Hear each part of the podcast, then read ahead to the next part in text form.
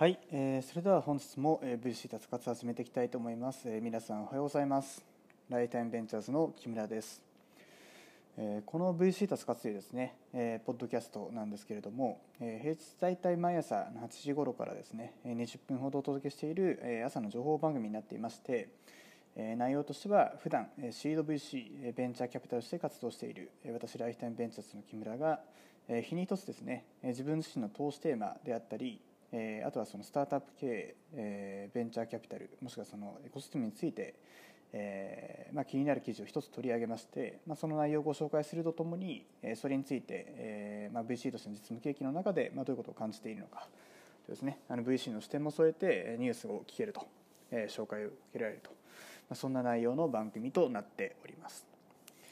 で本日がですね、えーと、ライタイムベンチャーズの投資テーマの一つであるインダストリークラウド、えー、特定業界に特化をした、えーまあ、クラウドサービス、まあ、 SaaS ファーストのクラウドサービスみたいな感じのそういった文脈の中でですね今回タイトルにもあります通りスタートアップ向けクレカ発行のブレックス3億米ドルを調達しデカコーンにというこちらの記事について見ていきたいと思います。えー、それではですね、えー、今回のこの記事についてということなんですけど、えー、と元ネタ自体は、えー、ザ・ブリッジさんに掲載されたものになっていましてタイトルも同じもので、えー、ご覧いただけますのでもしご興味がある方は、まあ、こちら、えー、同じタイトルで、えーまあ、特にザ・ブリッジと打っていただければ確実に同じ記事に、えー届えー、行き渡るかなとは思いますね。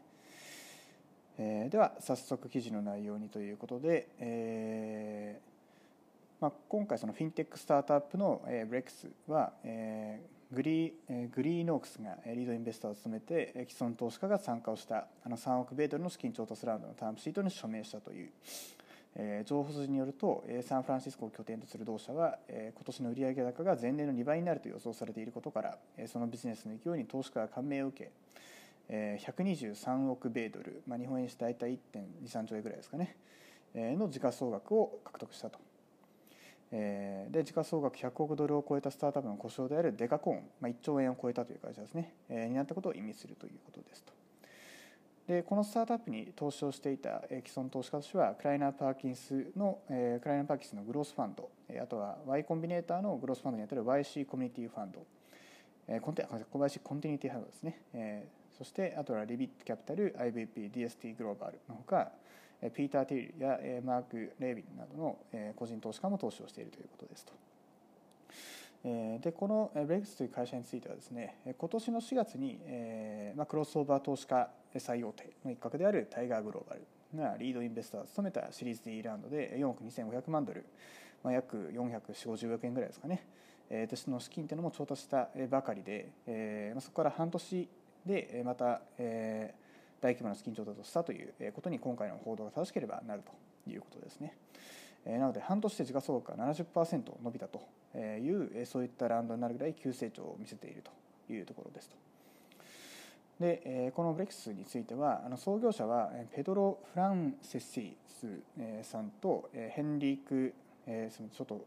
読み方が若干自信ヘンリークダブグラスさんですね2人とももともとスタンフォード大学にいて、まあ、もうちょっと言うと大学に入る前から、まあ、プログラマー、まあ、ちょっとしたハッカーとして あの有名だったあの若者2人コンビで2017年に設立をされた会社になっていまして、えー、今年初めに同社はユタ州ドレイパーに設置する産業銀行ブレックスバンクの設立に向けて連邦預金保険公社 FDIC とユタ州金融機関局 UDFI に銀行免許を申請してたと。ただまあこの審査は一度撤回されて、まあ、変更後に再提出されて今審査中ということなんですかね、えというものになっていますと。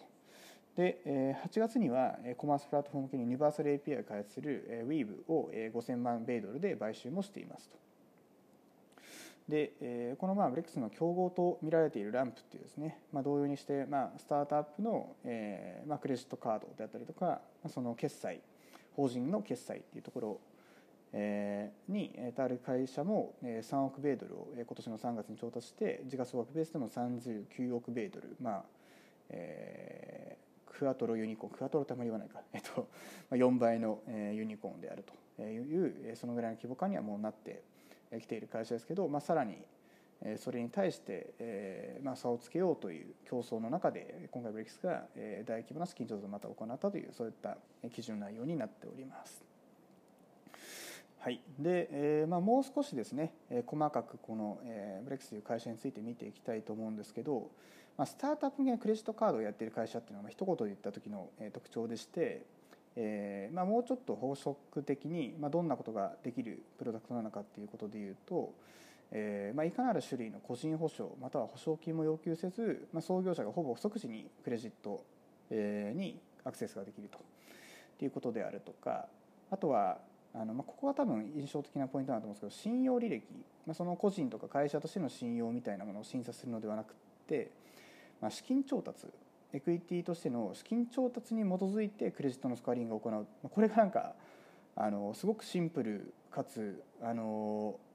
まあこれで本当にいいのかって多分金融のプロからするとですねあのいろいろ物議が醸すところもあると思うんですけどある意味なんかシンプルにしてすごい斬新な切り口かなとは個人的に思っている、えー、まあいわゆるあれですかね累計資金調達みたいな額みたいなものであったりとかあとはあのバリエーションのラウンあのバリエーションがの意味でのラウンドみたいなものに基づいてスコアリングを行うっていうニュアンスなんですかね、まあ、そういうのを行うということで、えそういったことを通じて、まあ、アクセスの良いクレジット決済が10倍ぐらい最大で既存の金融の仕組みと比べたら高い信用限度額を提供できると。で、えこういったものをスコアリングをするっていうプラットフォームはこのベクス社がゼロから作り上げたソフトウェアのプラットフォームを使っていて、え領収書の写真をテキストまたはメールで、えこのベクスに送信をするだけで、え顧客のオンラインダッシュボードのトランザクションと自動的に照合される、えということなので、ま経理の観測までえ一気通貫でできるというサービスになっていますと。まあ、加えてですね、えっと、Amazon や Apple 等のパートナー企業がいくつかありましてそのパートナー企業の利用でポイントを付与することもできると。でキャッシュバックとかマイル交換などにも活用できるというところが特徴というふうになっていましてまあいろいろですねあの先進的なところはもちろんあるし、まあ、それをテクノロジーで成し遂げている会社ってのあるんですけど、まあ、個人的に一番こう印象に残ったところは、まあ、資金調達に基づいたクレジットスコアリングってこれ斬新だなと思いましてまあでも日本でもあのまあ、クレジットカードとかその法人決済の分野のファイナンス領域でこれをやってる会社はまだほぼないとは思うんですけどあの、まあ、事実上、えー、金融機関さんからのスタートアップ企業への法人融資のところでは実態としてこれに近いものがなんか起きているってことを考えると、まあ、日本でもある意味、えー、もちろんプロセスは昔ながらの法人融資のその審査ってことなんでクレジットカードみたいな、まあ、流動性が高いだったり、えー、日常的な経営支払いのための決済ではないの資金ではないんですけど、まあ、そういったものが、えーまあ、こうやって得られるっていうところと、まあ、業務負荷も含めて節減できる仕組みがあるっていうのは素晴らしいなと思いますというところですね。で創業メンバーがさっき記事にもあった通り2人いまして、えー、コファンダー &CEO の、えー、ヘンリックですかね。っていう人間と、えーまあ、創業者でもあるペドロの2人がいまして。えっ！でこの2名が、えー、共同創業でやっているという、えー、スタートアップなわけですが2人とも、えー、スタンフォードユニバーシティスタンフォード大学を中退と。で2人ともですねあの大学入学前からあのエンジニアとして活動していたというところが特徴でしてちょっとすみません今喉がいがらっぽくて。うん。えー、でですねすみません失礼しました。でえー、まあ2人とも、えーまあ、いわゆるハッカーであったと。でちょっとアップルから睨まれるぐらい有名なハッカーだった、えー、そうなんですが、えー、この2人が、まあ、中高時代のブラジルの学生向けの、えー、スタートアップをやって失敗をしたりとかですね。ことをしていた、まあ、ハッカー仲間企業仲間のスタンフォードの、まあ、同級生か分かんないですけど、まあ、同じ同僚同同じ釜の飯を食ってた仲だったというところですね。で2人の出会い自体はあのスタンフォードでもさらに遡るようでして、まあ、高校時代に出会っていると。で、えー、さらにそれ以前から個人としてはエンジニアとして活動していたということでいわゆるこう Z 世代 GenZ のあの本当になんか典型的なペルソナもうあのスタートアップネイティブデジタルネイティブなあの育ち方をしてきたという、えー、2人でして、えーまあ、特にこのうちのダグラスダブグラダブグラスっていうんですかね、えー、はオンラインゲーム開発して収入を得られるほどにあの個人としてはまあ成功と。しかもですね、えー、オチがついてその後特許侵害でやむなく終了までしていたっていうですね ことをしていたということで、えー、エンジニア選手が多分2人ともかなりのレベルに、えー、若い頃からあったと、まあ、ただあの2人ともちょっとアップルから 睨まれるぐらいちょっとハッカーじみたところというかそういったところがある傾向はあるのかなというところは、まあ、2人の共通点でもあるのかなというところですね。で、えーまあ、ある意味ここはもう本当に紆余曲折を経てというところ、え、だったんではないかと思うんですけど Y コンビネーターに参加をしてるんですけど Y コンビネーターに参加をした時にもあの VR スタートアップの、えーまあ、プランだったんですかね。っていうビヨンドっていう名前で、えーまあ、そこに参加をしていて Y コンビネーターに参加をしていて、まあ、ただなんかあのそれを Y コンビネーターでのアクセラレーションを進めていくうちに、まあ、自分たちはなんかあまりここにフィットしてないんじゃないかということを感じて、まあ、ピボットをしてこのブレックスに至ったというのが2017年の4月ですと。えー、でまあ、逆に言うとそのビヨンドやってた頃っていうものはあのスタンフォードにまだ在学中でパートタイムでやってたっていうことだったので、まあ、ニーズの検証期間はそういう進み方をしていてあのこのプランになってから、ね、全力を出して全力投球をし始めたっていうそういった創業経緯がある会社のようですと。はい、であのまあ、このブレグスのビジネスモデルとかですねあの訴求ポイントをこうなんか見極める上で、まあ、大事なポイントがあるとしたら、まあ、クレジットカードの決済っていうものと、まあ、とはいわゆる、まあ、日本でいうところの請求書払いみたいなですよね。あの、まあ、経費処理とか経費精算みたいな感じのところもいくつかできるところがあるわけなんですけど、まあ、似たような会社は何社かあるかっていうとあの、まあ、どっちから入っていくかスタートアップ向けのクレジットカードから入っていた会社かえ経費精算の整理みたいなものから始まっていたかっていうといろいろ違いありまして、えまあ後者ですかね。レシートの写真を撮るだけで会社の経費精算が完了するサービスっていうところが始まったものでいうと海外の Expensify っていうですね2008年設立でまさにこう2021年の11月今月ですねあの上場した会社があったりですとかあとはえーまあ、この記事の中でも触れられているランプっていうですね直接的なスタートアップスタートアップ特化クレジットカードの競合というものをやっている会社も、えー、出てきていると。いうことですとか。あとは、えーまあ、日本でも、えー、同種のビジネスモデルの会社が複数社出てきていまして、えー、ハンディですね。法人感度何枚でもすぐに発行ができる企業向けワレットサービスのペイルドを提供しているハンディさんであったり、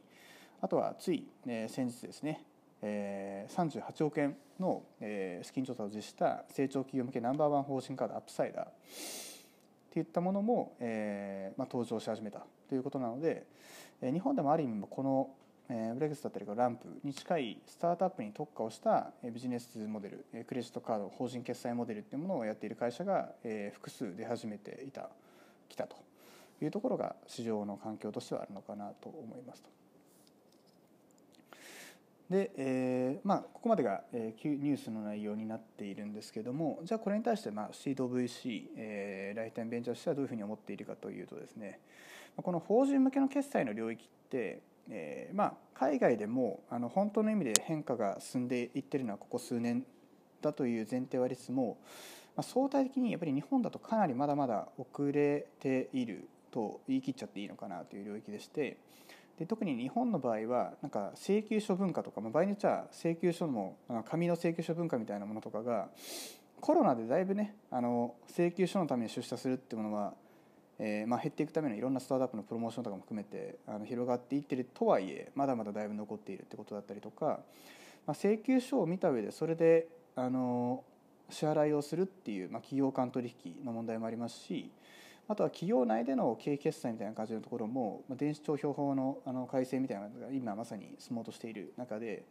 えー、インフラは徐々に変わってきてはいるもののあの商習慣としてそこが実際追いついてきているかっていうと、まあ、必ずしもあの全て全て対応しきれているわけではないし、まあ、いわゆるこう昔ながらの大企業であったりとか中小企業の世界で本当に経理の改革が進んでいるかっていうとそうでもない。なというところもあって、えー、だいぶここでの時間はかかっているところはあるのかなと思っています。でそういう中でこのスタートアップ向けのクレジットカード利益って多分まあ今申し上げたような話ってあのアメリカも程度の差はあっても多分基本的には同じようにやっぱりズレがあったりとかですね昔ながらの召集慣から急にリプレイスアメリカの会社だとみんなみんながそういうふうになっていくわけでもないと思うので、まあ、そこのギャップはある中でただまあスタートアップ企業については、えーまあ、そんなにそこのレガシーとかはないでしょうということだったりとかまあとはあのある程度そこの、えーまあ、合理化をしたいっていうニーズだったり、まあ、自分たちのこう余震っていう意味での信用が、まあ、あまりない中で、まあ、窮屈にビジネスをしなければならないっていう、まあ、そういったニーズを持ってるのはバンコク共通スタートアップ企業特殊特有なものなのかなというところで、えーまあ、そこに着目をしていくってことだったりとか、まあ、特に VC からあの資金調達が潤沢にま起きている、えーまあ、それが伸びているっていう国や地域においては、まあ、かなりここのえマーケットっていうものが、えー、いやでもスタートアップなんてニッチじゃないですかって多分言われる向きはあるし、まあ、そこはあの半分イエスで私もあるんですけどもただその領域があの企業セクターとして成長領域であるということ。で企業セクターとして成長領域であれば、まあ、売上の請求にしても経費の支払いにしても、えー、そこの、まあ、トランザクション規模っていうものがあの発生をして大きくなっていくっていうところが、えー、ある領域なので、えーまあ、この領域について、えーまあ、日本には日本の形での、えー、サービスが導入されていくっていうことは、まあ、もう起こるべし起きているでアップサイダーさんとか、えー、ハンディさんとかでそれがまさに進んでいるっていうところなのかなと思っていますと。えー、なので、まあ、るとしたらあれですかね。あの、まあ、特に企業間取引のところは結構日本の場合は課題が大きいかなと思っていまして なんかまだ社内での経費精算みたいなものだったりとかあの法人用クレジットカードないしデビットカードをなんか社員ごとにアカウント管理で持たせるみたいなこととかは、まあ、かなり進んできていると思うんですけど、まあ、企業間で取引になった時にその請求書が出てきた時に、え、ここにつなぎ込めるかみたいなこととかですね、ま、そこの代行のところまで、ま、テクノロジーがやるのか人がやるのかっていう問題も含めて、えま、請求書とどう向き合うのか、まあ、ま、本当はですねうちクレカでしかやりませんっていうふうにこう言ってお客さんに送りつけられればいいんでしょうけどいやいやそれだとあのお客さんというかその請求を受けるお客さんじゃないか、えっと、請求を受ける側取引先の会社からした時にもやそれじゃあうちの経理処理が困りますと請求書もらわなきゃって、まあ、やっぱりまあバンコク共通で起こる景色だとは思いますし、まあ、特に日本だと起こりやすい景色だと思うんですけどあの双方のあの決済手段みたいな感じのものがえーまあ、こういった法人クレジットカードで、え、やるのを良しとするとか、まあ、そこの消し込み作業とか商標も含めてそれで良しとするみたいな感じのところがあの、まあ、まだまだあの過渡期にあるっていうのが、えーまあ、日本のマーケットの特徴だと思うので。あのここのマーケットをどう進めるかっていうのは、まあ、スタートアップに特化するみたいな形で進めていくのか、一周回ってですねなんかもうあのその業界に特化したえー、クレジットカードみたいな感じのものを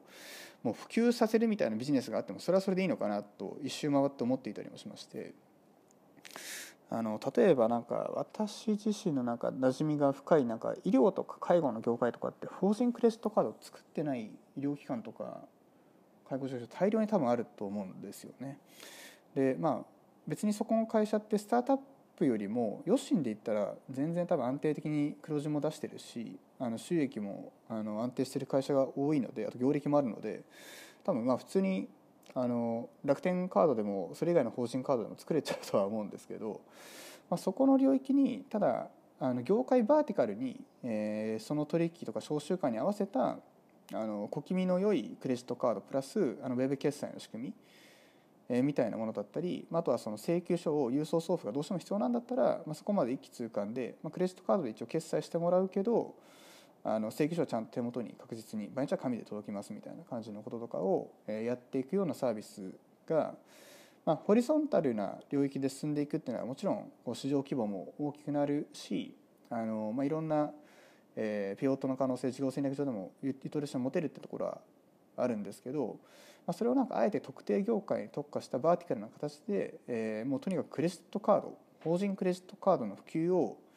徹底的に促すみたいなでもう最初はもうアフィリエイトでも何でもいいので既存のあのビジネスカードを売るみたいなものを、えやり続けるだけでもいいのでまずそこで特定業界のどの業界にこういったニーズがあるのかとか、えコロナもあって強化されてるのかってことを見極めた上で、まその業界の商習慣とか決済フローに合わせたあの小気味の良いクレジットカードを起点とした支払いサービスみたいなのが生まれてくるとあの面白いんじゃないかなというふうにこうインダストリークラウドの観点では思っていたりしておりますと。はい、えー、それではですね、えー、と本日の VC サカツこの朝活、えー、この辺りで、えー、スタートアップ向けクレカ発行のブレックス、えー、単億米ドルを調達しデガコーンに、えー、ライタインベンチャーズ木村がお届けしました、えー、それでは皆さん、えー、本日も頑張ってまいりましょう、えー、いってらっしゃいませ。